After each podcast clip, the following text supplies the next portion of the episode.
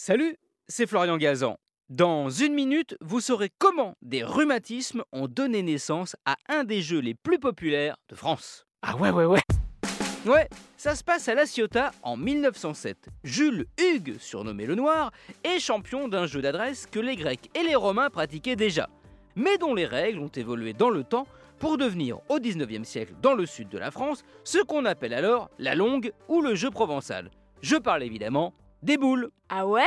Ouais, la particularité du jeu provençal, c'était que les tireurs de boules devaient faire trois pas de course pour prendre leur élan. Et là, problème pour Jules Hugues. Il commence à souffrir de violents rhumatismes, qui finissent par l'empêcher de jouer. Peu cher, plutôt que de rester assis à boire du pastis, il a alors l'idée de modifier les règles du jeu pour pouvoir continuer à y jouer. Ah ouais? Ouais, au cours d'une partie, il trace un cercle au sol, il lance alors le cochonnet à 5 mètres de lui, et il envoie ensuite ses boules sans élan et en gardant les pieds plantés dans le cercle.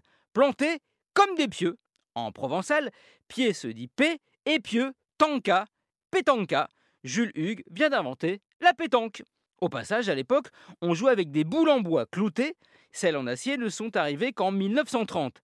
Alors que le cochonnet, qu'on appelle aussi but ou bouchon, lui est resté en bois. Précisément en buis. En France, il y a un seul endroit où on en fabrique, la tournerie Monneret dans le Jura.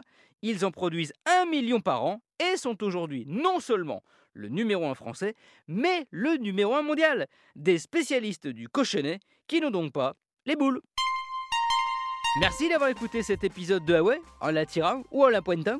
Retrouvez tous les épisodes sur l'application RTL et sur toutes les plateformes partenaires. N'hésitez pas à nous mettre plein d'étoiles et à vous abonner. A très vite